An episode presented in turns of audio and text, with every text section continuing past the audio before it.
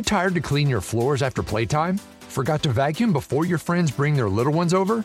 Let Eufy X10 Pro Omni help. Powerful 8000 PA suction removes debris, and MopMaster dual mop pads scrub away stubborn stains with ease. Save time and keep your floors cleaner. Want to know more? Go to eufy.com, that's EUFY.com, and discover X10 Pro Omni, the best in class all in one robot vacuum for only $799. Ryan Reynolds here from Mint Mobile. With the price of just about everything going up during inflation, we thought we'd bring our prices down. So to help us, we brought in a reverse auctioneer, which is apparently a thing. Mint Mobile unlimited premium wireless. Ready to get 30, 30, bit to get 30, bit to get 20, 20, 20, bit to get 20, 20, bit to get 15, 15, 15, 15 just 15 bucks a month. So, Give it a try at mintmobile.com slash switch. $45 upfront for three months plus taxes and fees. Promo rate for new customers for limited time. Unlimited more than 40 gigabytes per month. Slows. Full terms at mintmobile.com. Ja, men nu är vi här för 70 veckan i rad, Lasse. Jag tycker faktiskt det blir bara högre och högre i tak i vårt sporthus. Skönt att du känner det, 70 veckor i rad. Du var stark förra veckan måste jag säga, när du pratade om vikten av ideella ledare inom idrotten. Många lyssnare gillade det du berättade. Jaha, det, det är spännande. Idag eh, ser jag för övrigt mycket fram emot att få komma inside Allsvenskan. Nämligen originaluppsättningen av Sporthuset här när vi har med oss också Jens Fjällström.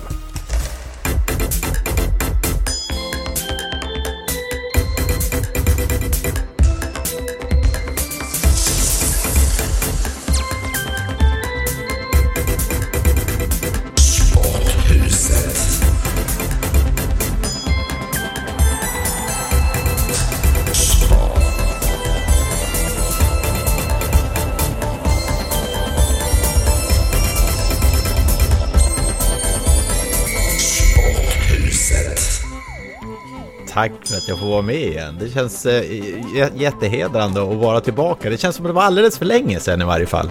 Jens, jag, jag har två frågor till dig. Den andra är den viktiga. Den första är var är du? Eh, Jag befinner mig i eh, USA, Florida.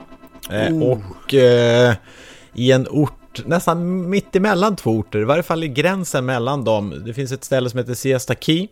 Som är som en liten ö som ligger utanför eh, Floridas västra kust om ni hoppar över på den där sidan. Och där finns en stad som heter Sarasota också, så där befinner jag mig. Och jag måste bara säga, eh, Jag är ju sex timmar efter er, så när vi spelar in det här så är ju klockan hos mig strax efter åtta på morgonen och jag har fått den mest fantastiska frukosten serverad. Bra. Och då kan man ju tycka, ja men det är väl skitsamma, det får man väl på vilket hotell som helst. Men eh, jag har ju tidigare vid några tillfällen eh, eh hävdat att Airbnb är en rätt bra uppfinning måste jag säga. Och eh, när vi reser runt, jag och min fru, så bor vi en hel del Airbnb. Och det här är ett Airbnb-ställe där hon, Beth Fallon som hon heter, som har det här stället, har tagit det till en helt ny nivå. Hon är nämligen den första som serverar en frukost. Och den frukosten hon serverar dessutom, ja men det är, du, du kan välja mellan vad du vill alltså. Det är bara hon som serverar mig och min fru i en enormt fin trädgård där man sitter och tittar ut över pool och palmer och allt vad det nu är för någonting. Så jag mår som en prins. Bett Fallon har tagit sporthuset till en ny våning. Ehm, sen undrar jag ju, det är det viktiga, mustaschen. Förra gången du var med berättade du om mustaschen. Det är en del av en ledargrej i Malmö FF. Om ni nu vann sen så ska ni ledare inte raka av er den mustasch som ni ska ha ända fram till julafton. Då vill man ju veta hur går det. Det kliar kan jag säga. Jag har inte haft och försökt ha vare sig mustasch eller skägg någon gång tidigare. Men det känns som att liksom alla strån som finns där, de är kanske inte så där många, men att de håller på att bråka med varandra om vilk, i vilken riktning de ska ligga. Och jag försöker och håller på nästan sådär eh, maniskt, höll jag på att säga, men i varje fall sådär 148 gånger om dagen och slätar till den. Så jag måste, det vanligaste bilden om man skulle ta ett par bilder på mig under en dag, det är nog när jag sitter och, och stryker den här mustaschen och försöker få den att gå i någon form av gemensam riktning. Men du, kan du inte ta en bild som är där vi kan få med det bästa av allt på något sätt? Eh, mustaschen, frukosten, ja, den kanske är svår att få in nu, den är ju redan uppäten, men eh, miljön och podcastmikrofonen. Ja, men det ska jag nog kunna greja. Inte dock under pågående inspelning, men jag lovar att lägga upp det. För ni vet ju hur det är när vi spelar in de här grejerna. Man vill ju sitta i ett någorlunda ljudisolerat ja. rum, det vill säga med mycket tyg runt omkring mig. Så jag sitter här i någon soffa, ruskigt oskönt, eh, sittandes som en ostbåge för att jag har liksom ingenstans att luta mig. Jag måste hänga in över den här mikrofonen i varje fall. Men eh, det, det är en, eh, en trevlig miljö. Kan du på samma bild dessutom ha Beth Fallon som står och skapar American Waffles så är jag inspirerad. Du, du sa det faktiskt, våfflorna ska vi få imorgon. Eh, American Pancakes kommer det bli imorgon. Idag var det lite mer fruktigare, hälsosammare, då kommer det bli den. Och jag skulle tro att hon är en sån där som väldigt gärna är med på bild, så jag, jag kan nog greja det faktiskt. Vad var det för väder, sa du det eller? Eh, sol. sol. Ja, såklart. Sol, Sunshine Soltrevligt, State. typ 26-27 grader ska det bli idag. Så eh, det går an att leva livet här. Framförallt kan du åka och hälsa på bragdvinnaren. För eh, Florida är ju, nu är Florida rätt stort i och för sig, men Florida är ju bostadsort för bragdguldvinnaren. För barriärbrytande bragd, vunnen med iskyla och teknisk briljans efter historisk duell Svenska Dagbladets bragdguld 2016 går till Henrik Stensson. Ja, vad jag förstår så om jag skulle köra från Sarasota och så rakt över Florida till östra sidan så tror jag att jag skulle landa in ganska så precis där Henrik Stensson bor. Så eh, jag får väl svänga förbi där och, och säga eh, hjärtligt grattis. Jag var ju på det här när vi surrade om det när han hade vunnit den här eh, British Open där och, och den fantastiska bedrift som, som, som, det var då när han gick den här magiska duellen med Phil Mickelson och gjorde väl, tror jag det var, 11 birdies på de sista 18 hålen. Så det var ju banrekord alla all time på i, i The Opens historia. Så det var ju någonting verkligen speciellt. Ja, inte var på. Du, vi slog ju fast det här. Du var nästan lite irriterad Lasse. Låt oss eh, göra klart året först. Men vi, det är ett episodnamn här. Jag letade vad det hette. Men det var ju någonting i somras här va. Vi slog fast att Bragdguldet kommer gå till Stensson. Sara Sjöström verkar ha varit eh, någon slags huvudkonkurrent. Men hon fick ju det förra året. Och, och så det, det, är väl det som bidrar till att det gjorde valet lättare för, för dem på något sätt. Ja, jag tycker att eh, nu, nu kommer ju åsikter och synpunkter här om att det här valet är fel. Det, det är tacksamt eh, ämne att kritisera då, därför att det är ju inte folket som röstar här utan, utan i det här fallet är det ju en jury. Eh, I min bok eh, tycker jag att eh, Svenska Dagbladets bragdjury den här gången gjort helt rätt.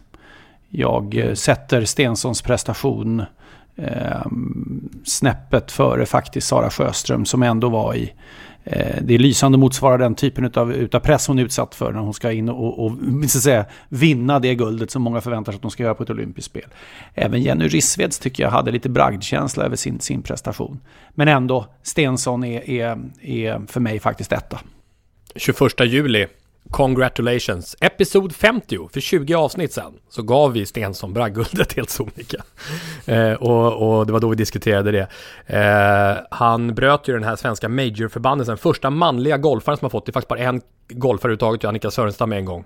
Jag är fortfarande på det här ämnet, men det var kanske inte lika aktuellt i år som förra året. Men det var an, en, en, annan rubrik vi hade för, för något år sedan, förra utdelningen. Zlatan Ibrahimovic. Att de, miss, att de gjorde en miss då. Eh, där, där fanns sista chansen att ge Zlatan bragdguldet.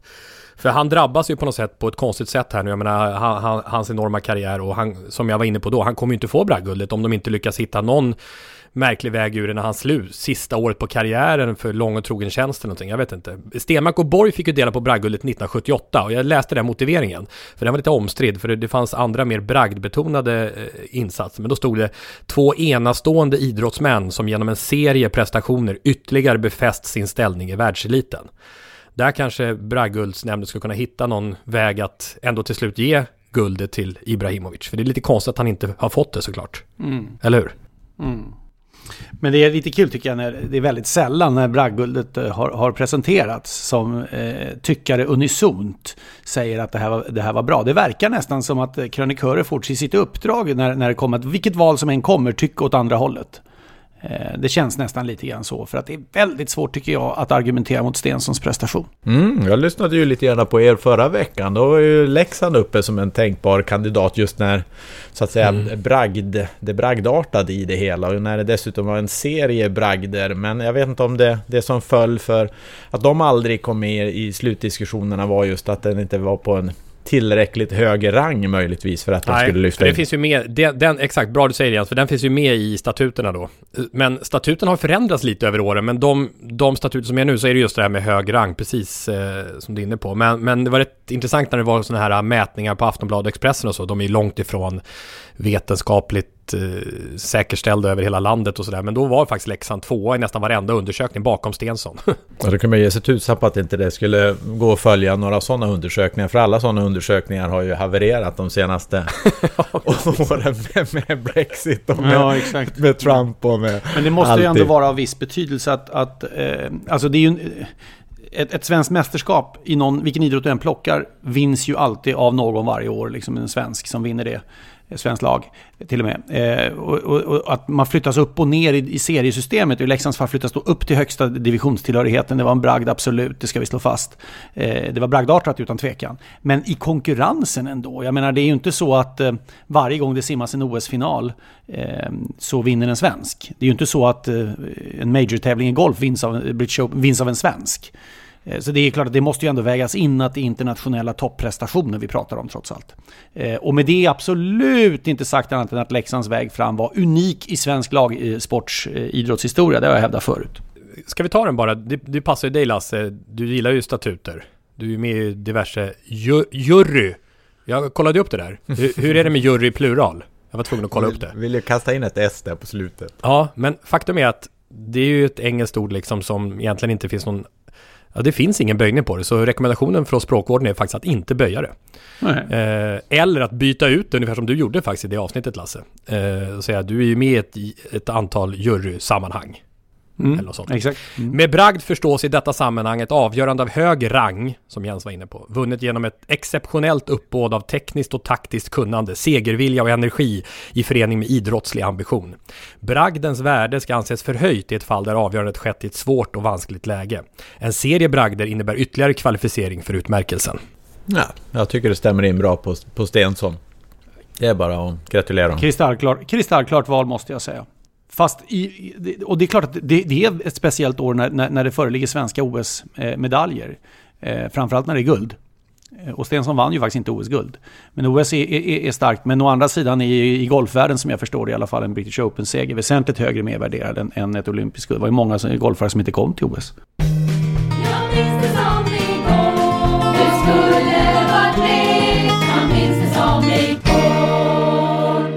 Apropå priser, Ola Wenström har utsetts till Årets Sportjournalist i Sverige. Sportjournalisternas klubb, Stockholm och Svenska Sportjournalistförbundet står bakom utnämningen. Och jag minns det som igår. Ola Wenström, hösten 1994, min handledare på Radiosporten. Dag två på redaktionen så träffade jag honom. Dag ett gick jag runt vilset, dag två då kom han, den store Ola. Och eh, Eh, vi hade lite snicksnack där om några små saker och sen sa han det. Jag vill bara lägga korten på bordet direkt Tommy. Bara så du vet det. Så du inte kommer bakvägen och så här. Det har varit mycket tjafs innan du kommer här. Så här. Du kommer från journalisthögskolan. Men jag vill bara säga det. Det sista jag ville bli. Det är handledare för någon jävla praktikant. eh, men, men, men, men, men nu blev det, ja, men nu blev det så här och vi ska göra ett jäkla bra jobb tillsammans. Och han var kanonbra som handledare. Grattis Ola! Som, och ni känner ju honom i allra högsta grad, ni två också ju. Ja, nej men det är eh, verkligen någon man, man unnar utmärkelser. Och jag tycker också det, det finns någonting bra i det här eh, valet av, av Ola Wenström så tillvida att jag tycker han på ett bra sätt har lyckats, vad ska jag kalla det, utmana sig själv, utveckla sig själv och förändra sig själv och anpassa sig i, i liksom ett medielandskap där det händer väldigt mycket. Och, och att det, det, jag tycker han förenar på, på ett bra sätt är liksom att vara bra i både gammelmedia om man då tänker sig ång-tv, tv-sändningen eh, när han sitter där i OS eller Premier League eller så. Men också i de, de nya medierna med att skapa mindre, smalare format eh, kopplat till digitala medier, allt från YouTube till egna, egna kanaler. Och, och det, det, kräver liksom, tycker jag, både en ödmjukhet och, och en nybyggaranda när man streamar egenproducerat material som jag tycker Ola Wenström står för samtidigt som han står för den tunga rösten i, i gammelång-tv-sändningar. Mm. Och det är också, jag, jag, är, ehm, jag har ju lite insidesinformation här. Eftersom jag, är du med i den ah! juryn också? Jag, jag, eftersom jag är ordförande i juryn. Eh, fem personer sitter i juryn eh, och ehm, Eh, Eh, det var precis det du pekar på Jens, som, som eh, var det absolut starkaste som vägde till Ola eh, Wenströms fördel det här året. Och där går jurysammanträdet till så att eh, först tar man in alla nominerade, det var 17 stycken i år. Sen är det en första större diskussionsrunda där man liksom sållar bort några kandidater som man känner att det är ingen runt jurybordet som kommer att lägga sin röst här. Och då blev det den här gången 10 kvar. Och sen är det omgångsomröstningar där man röstar ut en hela tiden. Eh, tills man kommer till en finalduo då. Eh, och det var, det var svettigt i lokalen när det var dags för vilka, sista omröstningen. Vilka var finalparet? Se, det avslöjas inte det? däremot. Nej! Kom Där! Oj, men vad oh, Maktkorruption! Bu! ja. Jag är kränkt och jag är arg! Twittra mot detta elände! Men så är det. I avsnitt 71 av Sporthuset får ni reda på vem som var den andra. Men du, var det någon i Sporthuset som var aktuell eller? Någon Sporthuset-medlem? Som var nominerad? Ja. Eh, ja, Lena Sundqvist var nominerad. Tommy, blir du sårad nu? Nej, men grejen är att man kan inte få priset mer än en gång va? Nej, du har fått det 2008 ja. var det va? Och då... Okay. 9. 2009. Då är du inte ja. Eh, möjlig att välja en gång till så att säga. Och då stryks du. Och du har också du. fått det. Men Noah Bachner då? Var, var inte han med? Han, han är ju Ja, förlåt. Duktig. Det glömde jag bort. Han var också nominerad. Helt rätt. Helt du ser rätt. två medlemmar i... Alltså full pott för Sporthuset kan man säga då. För vi kan ju inte bli nominerade och de två är nominerade. Ja, Riktigt ja, bra. jag ber om ursäkt. Och Fjällström, Noah, men Fjällström, men kan man bli det som expert? Kan man få priset som expert? Ja, det kan man. Har du något bevis på det? Alltså, man behöver inte vara journalist med andra ord för att få sportjournalistpriset. man anser snarare att experter har glidit över till journalistsidan. Ja, okej. Okay. Mm. Okay, okay, okay. Fast nu är du inte expert längre igen, så det är lite lurigt. Nej, nej. nej det, är, det, är, det är inte så lite lurigt. Jag kan säga att det är uteslutet. ja, Stadgebrott. Men apropå det, nu när vi ändå är inne på det igen, så har det ju hänt saker i, eh, i din klubb, Malmö FF. Senast mm. du var med så var det Allan Kuhn som var huvudtränare och nu ska det bli Magnus Persson. Eh, och då vill vi såklart eh, höra lite dina tankar kring det, som du upplever det. För som jag fattar det kommer du vara kvar i, i samma roll, eller?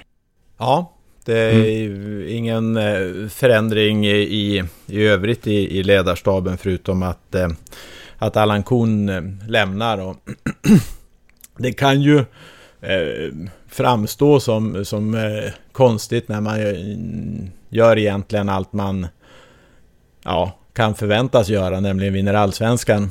Eh, och det är väl eh, Real Madrid som har sparkat Capello och det är Bayern som har sparkat Kratz, eh, trots att det har varit liksom guldsäsonger och sådär. Men eh, och, och, själv så blir man ju liksom, man blir ju god vän med en, med en, en tränarkollega och, mm. och, och, och, se honom eh, tvingas gå och, och bli besviken och bli ledsen, bli säkert arg också. Eh, det gör ju ont i en samtidigt som eh, jag, jag respekterar klubben väldigt mycket för eh, de anser att det finns en, eh, en kravbild på den som ska leda Malmö FF vidare som bör innehålla andra delar än det som, som, eh, som Allan Kuhn står för. Och, och den bedömningen om det är, är rätt eller fel, det kommer vi få se längre fram.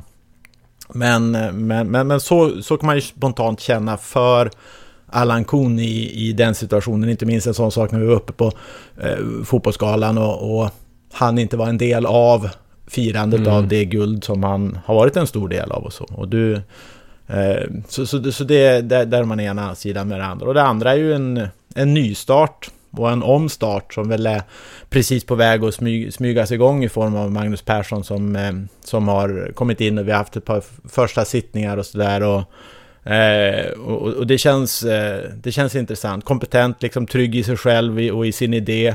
Jag tycker han är ödmjuk men han har samtidigt en pondus som är viktig när man ska ta sig an en, en spelartrupp som, eh, som Malmö FF. Och han är modern och, och utvecklingsinriktad och vill utvecklas själv och vill utveckla sin omgivning och det, det, det känner man väldigt tydligt. Sen, sen får vi se hur det landar in. Fast jag tycker att mm. Malmö FF har ju... Alltså jag tycker inte man har kommunicerat så skarpt vad, vad det här handlar alltså, det var en enorm hyllning till Allan Kuhn för att han har varit så, så bra och det var spot on och helt 100% rätt och så vidare. Och, och vår nya tränare heter Magnus Persson. Alltså, jag, jag, tycker att det hade varit, det kanske man har sagt, jag kan ha missat det. Men det hade varit, det hade varit mer korrekt att säga det att eh, eh vi, Allan Kuhn vann SM-guld åt Malmö FF, det är vi för evigt tacksamma för. Alla framgångar är viktiga för, för, för, för klubben och Malmö FF är en klubb där man alltid ska vinna i. Eh, däremot vill vi gå en annan väg. Vi vill ha en annan inriktning, vi vill jobba med det och det och det. Och då känner vi att Allan Kuhn inte är rätt person för det och därför väljer vi byta. Jag tycker inte den klarheten har framkommit ifrån Malmö FFs sida. Men jag kan ha fel, jag har, jag har inte läst alla krönikor. Ja, men jag tror du, du uttryckte det nog ganska bra själv där också.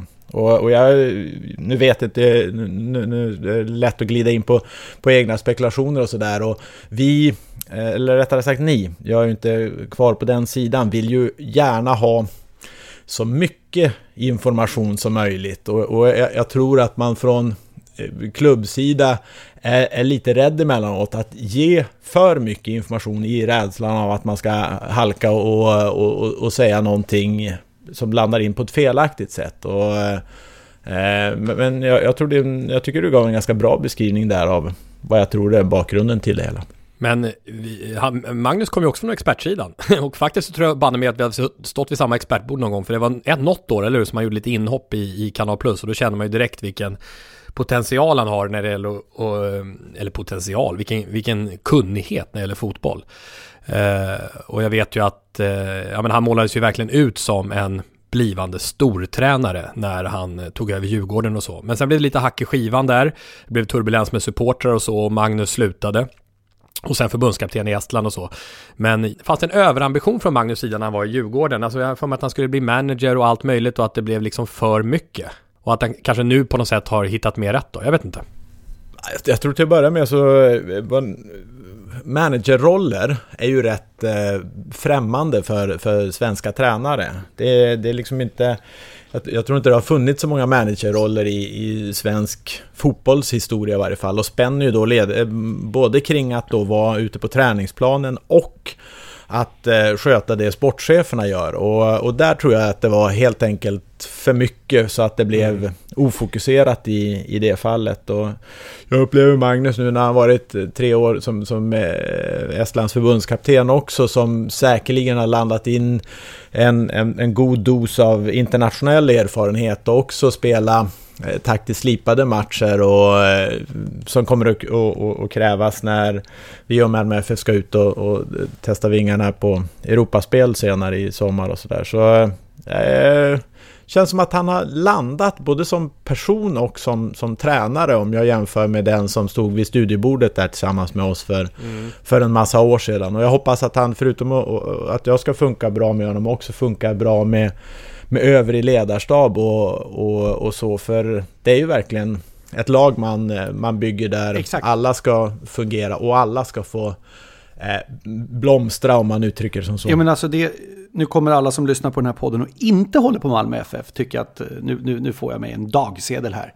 Men, men, men alltså grejen är så här, jag kan säga att jag, jag tycker att att träna Malmö FF och i den delen Magnus Persson kommer in, det är det lättast tänkbara tränaruppdraget på elitnivå i Sverige. Under förutsättning att du fungerar med den idén Malmö FF har. Eh, och då eh, bygger ju Malmö FF sitt lag här supertydligt tycker jag med Daniel Andersson som, som, som eh, Herbert von Karajan, ansvariga chefsdirigenten. Eh, och så är det du Jens är med. Olof Persson känner jag inte alls, men, eh, men jag känner ju dig och jag känner till Magnus Perssons personligheten hyfsat väl. Och då kan jag säga att det, är, det här kommer ju om det här funkar och ni lirar bra ihop tillsammans så kommer det bli ett elände för alla att utmana Malmö FF. Därför att här kommer det ju inte in en tränare som ställer sig vid sidan om alla andra och vill göra på ett helt eget sätt. Utan en tränare som kommer smälta in tillsammans med övriga ledningsorganisationen. Malmö FFs ledning tror jag är spot on. Hör av er om ni tycker att eh, Lasse ska få en dagsedel, för det du sa va? Eh, det har ju nämligen blivit ett begrepp i podcasten. Folk hör av sig på Twitter till exempel Dusan på SVT, eh, han skrev till mig i helgen här då när jag själv åkte på en eh, liten tackling av Wikegård i sändning, intressant beteende för övrigt. Då, då, då mm, så skrev han det, ring, La- ring Lasse så får han dela ut en redig dagsedel. Och då, och då är frågan om, vad är egentligen en dagsedel? Alltså exakt, för de eh, lyssnare som är under 30 Vart år. kommer egentligen, vart kommer egentligen uttrycket ifrån? Den skulle man... Har du det Lasse? Ja, det är mycket bra. Mycket bra fråga. Den får vi, den får vi jaga. Det är som det här, samma sak med, med eh, att slå med öppen knytnäve. Det är väl dagsedel? Nej, men det men jag tycker, alltså, slå, alltså ta handen framför er så knyter ni den och så öppnar ni och säger att ni slår med öppen knytnäve. Alltså den är ju helt omöjlig. Men ett ett slag med öppen hand, jag tror det är det som är dagsedel, alltså som en örfil. Alltså det är som en örfil. örfil. Ja, ja. Ja, då då har vi rätt ut det. vart kom örfil ifrån? Nej! Ja, man filar till örat, ja men det kanske är det, man smackar till där. Det tar aldrig slut där.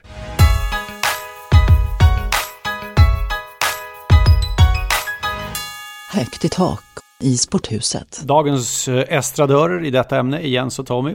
Jens ska för övrigt kärleksbomba sen också, eller hur? Stämmer. Canada Cup va? Stämmer, Canada Cup. Ja, Just det, det är, det är viktigt att påpeka att eh, det har gjort lite, varit lite schemaförändring här. Det var ju pratat om att Noah Bachner skulle ha det, men Noah kommer ju liksom aldrig. Någon gång kommer han att komma, men inte det här avsnittet. han höll sig under, undan uppmärksamheten den här gången. Men, ja men vi börjar hos dig då Jens, så blir det liksom den här snygga ordningen. Jens, kärleks, eh, Jens högt i tak, Tommy dito och sen kommer Jens med kärleks. Varsågod Jens. Eh, rubriken är Kärleksbombning på riktigt. Två kärleksbombningar. Ja. I elitidrotten som ni bevakar och som jag är en del av så är det resultaten och stjärnorna som får det största utrymmet. Den som slår den geniala passningen, den som gör målet, den som räddar straffen, som får rubriker och strålkastarljuset. Jag skulle vilja att vi delar med oss av den uppmärksamheten också till de som jobbar i det tysta. Materialförvaltare som sprider värme, administratörer som håller reda på alla yra fotbollsspelare eller SLOer som är värdefulla länkar mellan klubb och supportrar. Men också andra som ger en stor del av sin tid till laget i sina hjärtan. Avlönat eller oavlönat. Det kan handla om personer som annars har svårt att passa in i samhället, som i föreningar landar in i ett sammanhang och med meningsfulla uppdrag. Inte sällan människor med intellektuell funktionsnedsättning. När spelare, ledare, tränare kommer och går så är det ofta alla de här människorna som består. Kan inte ni lyssnare och vi i Sporthuset ge plats åt fler sådana i vår hemliga låda? Riktiga kärleksbombningar. Ja men verkligen. Jag applåderar ju det omedelbart och bums. Påminner om ditt ämne, Lasse. Ja men det var egentligen så det var, så Ja. det började och så det föddes i mitt huvud när jag lyssnade på din underbara eh, tyckare från förra veckan Lasse. När du pratade om ideellt arbetande så känner jag sådär, ja men här har vi ju hjältar som är värda att kärleksbomba och de finns över hela landet och de finns i alla möjliga olika sporter. Det där, kan inte ni höra av er alltså till antingen att sporthuset på Twitter eller om ni vill skriva längre på, på mail, precis som Jens är inne på, till eh, sporthuset at houseofsports.se. Mailadressen alltså sporthuset at houseofsports.se. Och, och ge oss namnen på dessa hjältar. Så ska Och vi uppmärksamma dem. historierna. Ja, verkligen. Ha, ha, ha, har ni något som vi kommer på här nu eh, från eh, de idrottsliv som ni har varit med om, de klubbar du har varit Jens och så? Är det något speciellt vi kan lyfta fram? Jag blir väldigt varm i hjärtat när det är eh, sådana som man kan förstå ha- har svårt att, att, att landa in i, i, i naturliga sammanhang i samhället i övrigt där idrotten erbjuder en, en, eh, en sån möjlighet.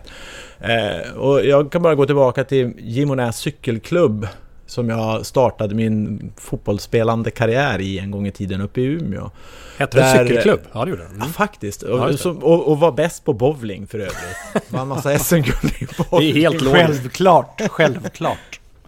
Men, men där eh, Höjte, som jag faktiskt inte vet eh, vad, vad han hette eh, på riktigt, för att han hette Höjde, Höjte i allas öron och, och, och, och Ove var som två inventarier i föreningen som hjälpte till och fanns med i ja, i, i nästan varenda litet hörn och varenda liten grej som gjordes så, så var de med och fanns i ett sammanhang där de var betydelsefulla och, och kände att de var en del av någonting på ett oerhört, oerhört fint sätt. Och jag tror det, de brinner jag jättemycket för. Eh, och sedan finns det ju liksom avlönade som gör ett ohyggligt jobb och, och, och är värdefulla den vägen men som aldrig får ja, ri, rosor på samma sätt som eh, framträdande spelare får det. Så, så egentligen, jag, jag tror alla kan gå nog till sitt eget idrottande i någon och, och hitta ett par sådana här personer. Jag skulle kunna rada upp tio stycken men det är ju inte mm. vi som ska utse dem utan det skulle vara jätteroligt att få dem från er, er lyssnare. Men alltså att Sporthuset på Twitter eh, Sporthuset snabela houseofsports.se på mejlen. Eh, hör av er. Jag tänkte på Gimonäs cykelklubb där. Mm. Är det inte dags snart att vi eh, gör upp med detta ständigt pågående etapplopp på cykel som finns året runt numera? Där man får kasta sig åt sidan när dessa cyklister kommer på väg till eller från sin arbetsplats. När man, om man då, vilket gud förbjuder, har en hund med sig när man är ute och går, då är det ju hart nära att det är som en bowlingtävling för cyklisterna att försöka träffa båda. I ett vansinnigt tempo. Jag kan berätta, och det här gäller hela, säkerligen inte bara Stockholm, jag kan berätta. Jag var ute i Hagaparken och gick, det var mörkt och det är besvärligt, jag, jag erkänner det. Då kommer alltså fullt tävlingsdressad människa på cykel med någon sorts jävla jättelampa tänd som lyste upp hela, var väl i och för sig tur. Och det är ju glashalt alltså när de här dundrar fram. Och i Stockholm dessutom så har de ju rätt att dundra fram före alla andra. Cykelbanorna ska snöröjas före allt annat, det ska också halkbekämpas före allt annat. Då frågar jag, finns det krav på vinterhjul på cyklarna?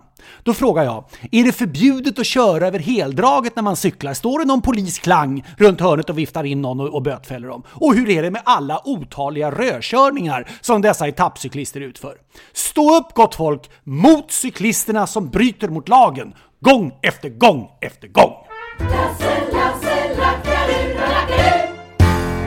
Det var skönt att få säga det där faktiskt. Nå, Ja, från denna cykelattack till eh, min eh, tanke kring det som händer just nu. Som kanske kan vara lite svår att hänga på för er. Det beror på hur mycket, jag menar i och för sig, Lasse, du är ju gammal handbollskommentator i ett mästerskap i alla fall. Rubriken är nämligen Bella.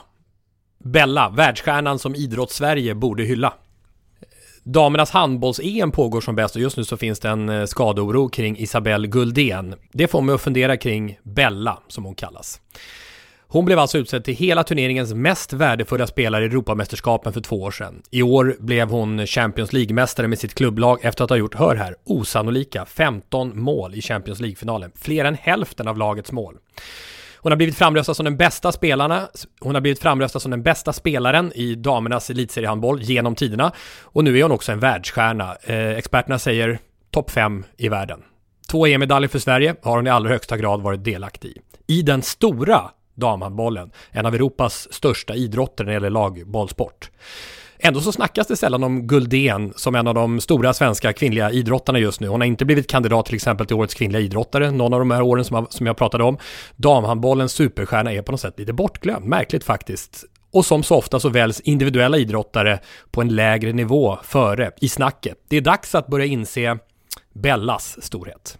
Jag, jag tycker handbollen har alltid varit duktig både på dam och herrsidan på att vara på tal om eh, idrott och media, väldigt öppna och, mm. och, och, tillgängliga, vilket har, har gjort att jag tycker man har lätt, haft lättare att ta till sig handbollen som sport och vilja lära sig gurkburkar och allt vad det nu är för någonting. Och i den delen så är ju eh, Bella Guldén mer än en, en handbollsspelare som bara levererar 15 mål i en Champions League-final om jag får säga så. Mm. Utan en ohyggligt bra representant för Utåtriktad dam, ja, både svensk damhandboll och handbollen i, i stort alltså. Så, och, och jag, jag, tycker liksom sådana personer och spelare växer jättemycket för i, i, i, min värld när man så att säga bidrar med ytterligare någonting vid sidan om sitt spel. Jag kan tänka mig att det är en jäkla ledare dessutom, både på plan och inne i mm. omklädningsrummet och hela de där bitarna. Men sen om man tittar på, alltså jag skulle säga, tittar vi till Europaperspektiv så är damhandbollen större än damfotbollen. Men i Sverige har det blivit lite, alltså det här motsvarar ju som om Lotta Schelin skulle avgöra en Champions League-match då och, och, och, göra flera mål. Men jag tyckte det gick lite under radarn. Eh, det verkar ha den ställningen. Jag hade missat det helt. Ja, att hon totalt fixade Champions League-segern själv. Och sen tidigare också, som jag sa, EM 2014, den bästa spelaren i hela turneringen och så. Nu får vi se om hon håller ihop den här turneringen, om hon kan göra sig själv rättvisa, för hon har skadebekymmer. Men jag tycker det är värt att uppmärksamma i alla fall att eh, Isabelle Guldén är är en rikt, hon är en garanterat en topp 10-spelare i världen. De flesta säger topp 5. Vissa, jag pratar med Åke Unger till exempel, tycker att hon är allra bäst i världen. Så det är en riktigt, riktigt hög nivå på henne. Hon har ju inte figurerat i år i alla fall i diskussionen till årets kvinnliga idrottare till Idrottsgalan. Hon är inte en av de fyra som Nej. Eh, är nominerad. Hon har ju alltså inte...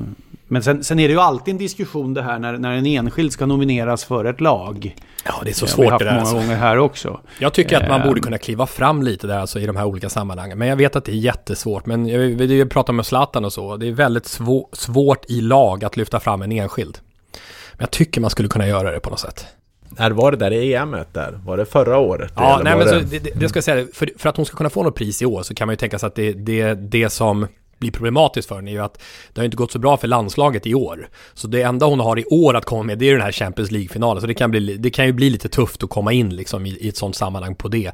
Och det här EMet, det var ju för två år sedan. Jag menar egentligen inte att så här, hon ska bli årets kvinnliga idrottare. Jag menar bara att det här är en världsstjärna som folk inte riktigt har koll på. Att hon är en världsstjärna, att hon är en av de bästa handbollsspelarna i världen. Ska vi kärleksbomba? Ska vi kärleksbomba. Nu ska vi kärleksbomba. Ja, vi ska kärleksbomba, kärleksbomba, kärleksbomba, kärleksbomba idag. Jag har lådan här hos mig. Vi sitter ju på Skype idag alla tre, så vi är på olika ställen. Ja, vi fattar, ni kanske fattar att inte vi alla tre är i Florida eller fast det borde vi ju, hade varit trevligt i och för sig. Eh, du fick ju bara helt sonika ta över Noah Bachners eh, lapp här vi drog senast, eh, Jens, nämligen eh, Canada Cup. Mm. Det stämmer. Exakt. And now, today's love bomb, performed by Jens Fjällström. Ja, men för att ge en liten bakgrund på Canada Cup så var det ju från början en, och har ju varit hela vägen en inbjudningsturnering som skapades för att möta kravet på ett världsmästerskap som samlade alla de bästa spelarna. NHL-spelare fick ju på den här tiden, och nu pratar vi liksom mellan 1976 och 1991 när Canada Cup pågick, fick inte vara med i OS. Och de kunde inte vara med i VM eftersom VM låg placerat mitt i eh, NHL-slutspelet. Det här var ett påfund som föddes eh, i Alan Eaglesons huvud, då representant för NHLs spelarförening. Och han tillsammans med någon till som hade möten med sovjetiska ishockeyförbundet.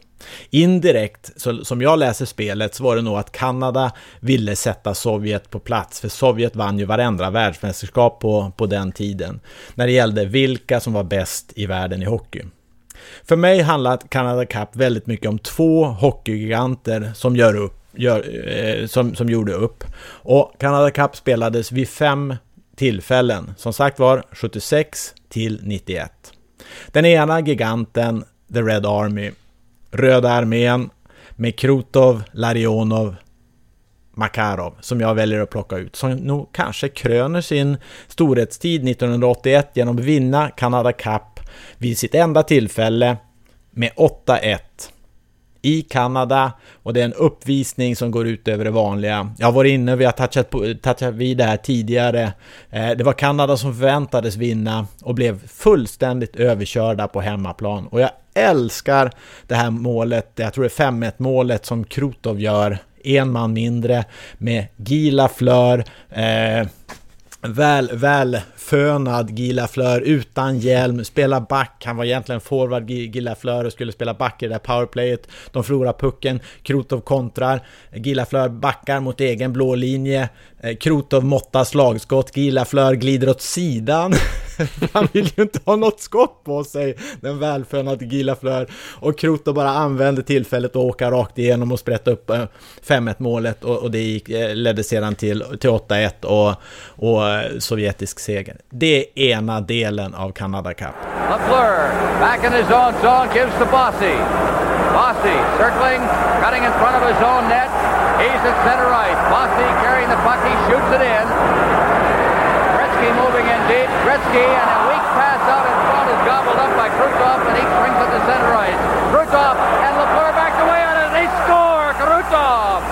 LaFleur backed away on the play. Krutov got that extra two steps and blasted it home. Well, that's the danger of playing forwards on the point. The Soviet players all off the bench just to jump all over Krutov. Krutov just dips as if he's going to shoot the puck, and Team Canada forced to use forwards on the point, trying to get back in the hockey game.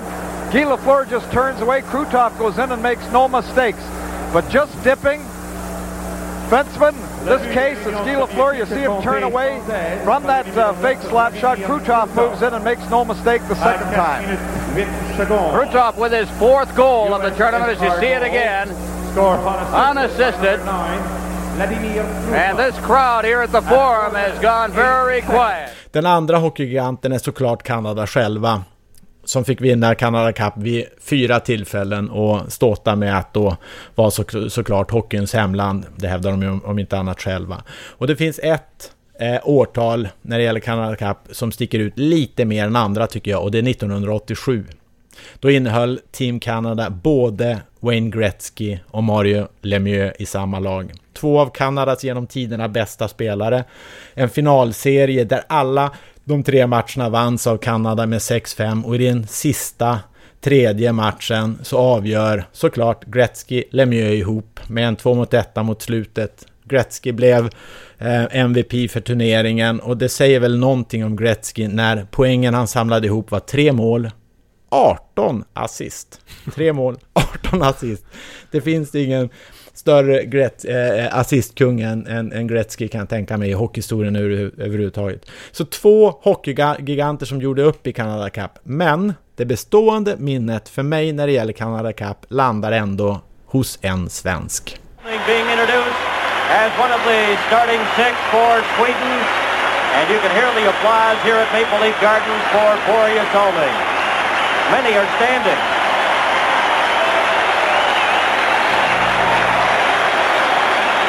Just listen to them. Here they are. I said many are standing now. Everyone in the building is standing for Solving. He has scored two goals and two assists in the Canada Cup competition.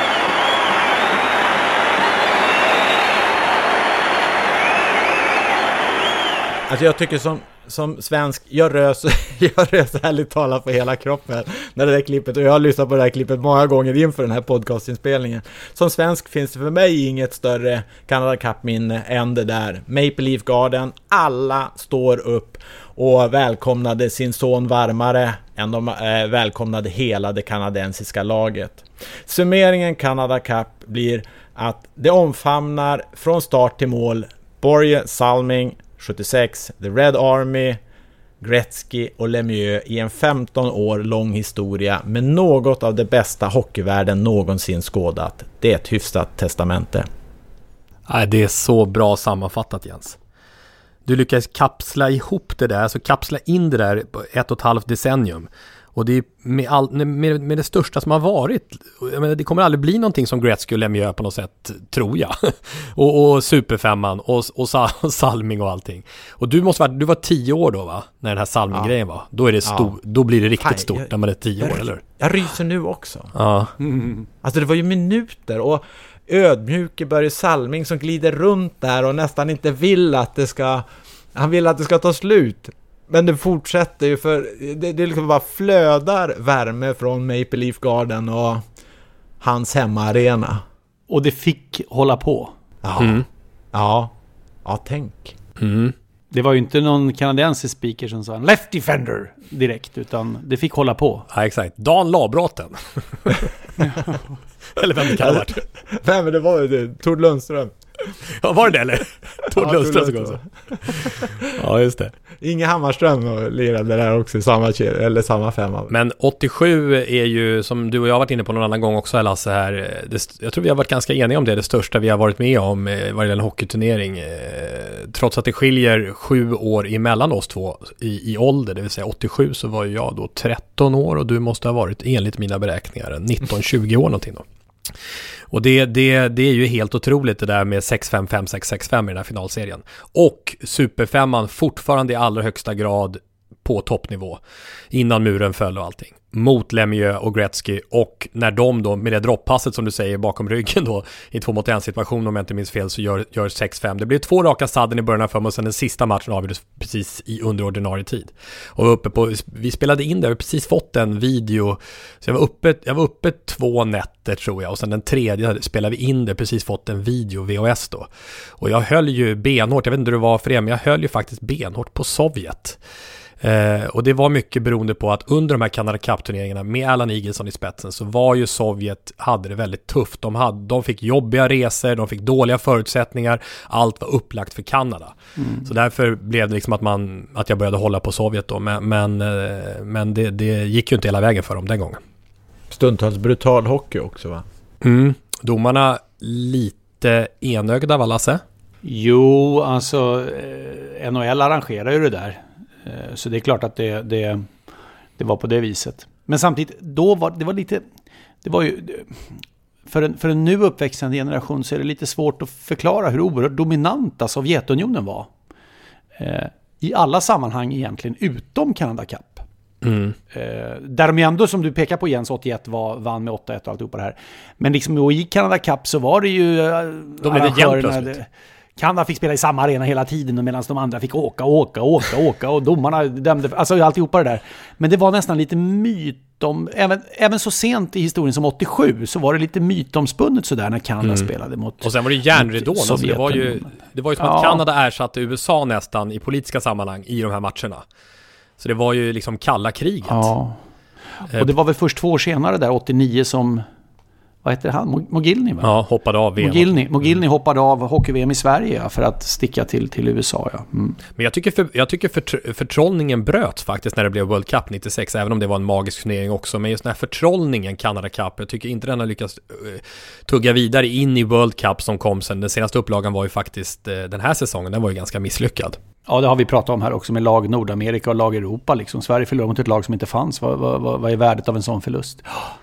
04 gick ju inte ens Sverige till, eh, eller inte ens, men Sverige åkte ut i vad som då var Europa kvartsfinal här mellan, mot, mot, mot eh, eh, Tjeckien. Stor förlust i, i, eh, i Globen, 6-1 tror jag. Kan det vara så där också så att man, vi som faktiskt har, har minnen från, från den här tiden kan, kan tycka att det är ganska så bra att vi liksom får, får stänga den boken och säga att det blir inte bättre än så, det blir inte bättre Nej. än så. Mm. Det, det, man, man, skulle som sagt ha velat att någon gjorde en, en riktigt bra dokumentär om, om Canada Cup ja. så alla fick se mm. de här eh, Ja, alltså det sovjetiska laget när de var som allra bäst, Gretzky, Lemieux, lägg till några spelare till. Alltså det fanns ju så mycket som var, var bra att få se det. En dokumentär, det kanske finns någonstans, leta rätt på den. Det finns en dokumentär om, om Gretzky i alla fall och även om Superfemman. Eh, en om Superfemman och en om Gretzky som man kan leta upp som liksom tangerar det här lite grann. Okay. Nu funderar man ju lite på nästa kärleksbombning. Nu brukar jag alltid gå till Nova Bachner som inte kommer. Mm. I, innan vi ska ta den här lappen kommer jag bara på en grej. Gretzky är ju mycket Canada Cup eh, tillbaka till hockeyn här. Så Gretzky var ju med i alla Canada Cup utom det första tror jag. Wayne Gretzky som du hyllade där Jens. Mm. Och då, då, då, då kom jag på en story till om Ola Wenström. Jag måste bara ta det lite snabbt. Under den här handledartiden, då jag hade det ganska tufft, som ni hörde i början. för, då, för då var det så här, kommer du ihåg det? Eh, kommer du ihåg, de hade en sån här Gretzky and Friends som var i Sverige på besök. Och spelade några uppvisningsmatcher här. Eh, och då, så då när jag var praktikant blev jag utskickad eh, för att eh, de hade presskonferens inför det där, i Stockholm alltså. Och, skulle, och det, huvuduppdraget var ju att ha en intervju med Gretzky. Och jag kom ju dit eh, fjunig, enormt fjunig. 20-åring, eh, som då eh, frågade någon ansvarig där, kan man få göra intervjun med Gretzky efter att han har varit på podiet eller kommer det bara vara på podiet som gäller? Nej, det finns tid efteråt. Så då gjorde jag en otrolig miss här, jag riggade inte någon mikrofon vid podiet.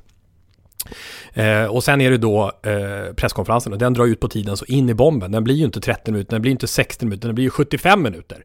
Och efteråt så bara sticker de ut allihopa och det finns inte en möjlighet att göra en intervju. Och jag har inte riggat någon mikrofon. Jag har inget ljud med Gretzky. Och jag ringer då till Ola Wenström som är programledare. Och säger så här. Ja, tjena, det är en timme till sändning, säger Ola. Hur går det? Eh, är det klart med Gretzky? Och jag säger. Det är lite strul här med, eh, med det här.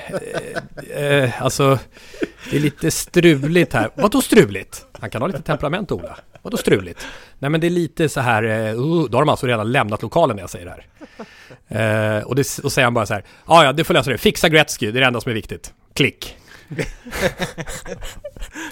Har du vågat berätta vad som hände än idag? Alltså det som hände sen var ju att jag åkte till TV-sporten och eh, bad på mina bara knän hos Åsa Björklund och Agne Jälevik att jag skulle kunna få 30 sekunder av deras ljud eh, till mig. Och det fick jag. Mm. Och eh, så jag fick det med andan i halsen, sprang upp. Sändningen var ju 16.30 va Lasse, halv fem sändningen. Så kom upp, kom in då i studio 35 som det hette. 16 och 18 kanske, 12 minuter sändning. Ola, här är Gretzky. Så jag måste han... säga, var ju kreativt av dig att hitta den lösningen, det måste jag säga. Annars hade Man undrar hur kvällsinslaget blev när, när, när programledaren då sa att perfekt ikväll, då har vi fem minuter. Ikväll har ni en längre intervju, då är det inte 30 sekunder, då är det 31 sekunder. Ja, då är det en inandning med också. ja, så var det i alla fall. Okej. Okay. annars hade jag inte suttit här om jag inte hade fått hjälp av SVT där, tack. Eh, då tar vi en lapp här helt enkelt. Och då är frågan om det är du eller... Kom, alltså Noah Bachner, när kommer han egentligen? Kommer han nästa avsnitt eller? Han säger att han ska göra det, man vet ju aldrig. Vi drar, vi drar en lapp. Han är jultomten, han kommer på julafton. Jag drar en lapp här. Och... Eh, ska hålla upp den, det får vi se. Se om ni ser vad det står här. Bragden i Berlin. 1-4 till 4-4. Mm. 16 oktober 2012 ja. Mm. Du var där Lasse va? Tommy, du var ju där ja. på inneplan också. Ja, precis. Det var nästan en tår som kom i ögat här för mig du sa vid något tillfälle. Kan det vara? Ja. ja. Det är en otrolig historia, eller Du var inne på det förra avsnittet där, som en, alltså apropå en av de största bragderna genom tiderna i enskild match. Lasse.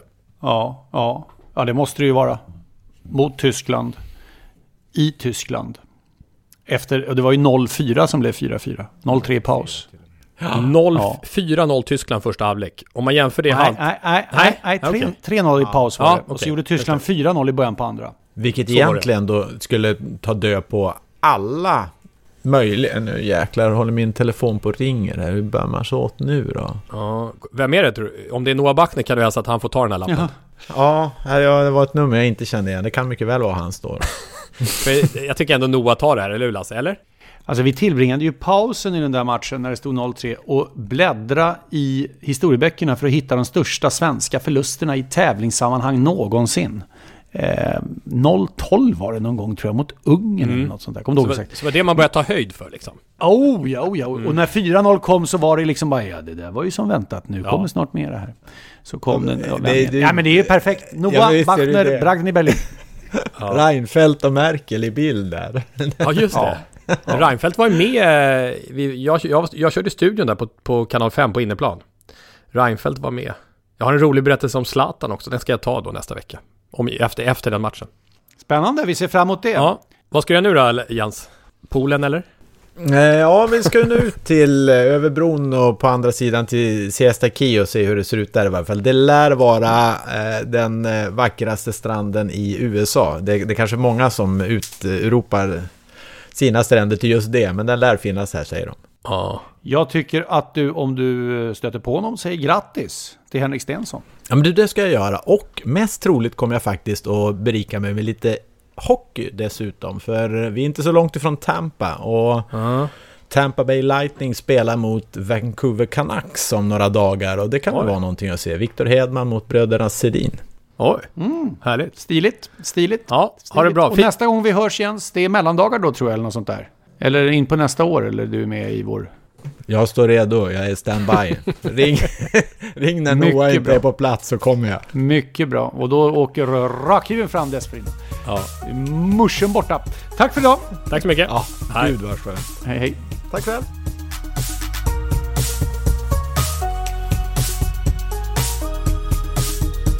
Sporthuset produceras av House of Sports för Simor. Jinglar gjorda av sånggruppen Sonora, Patrik Åhman och Jonas Jonasson. Hörs nästa vecka, Jippi.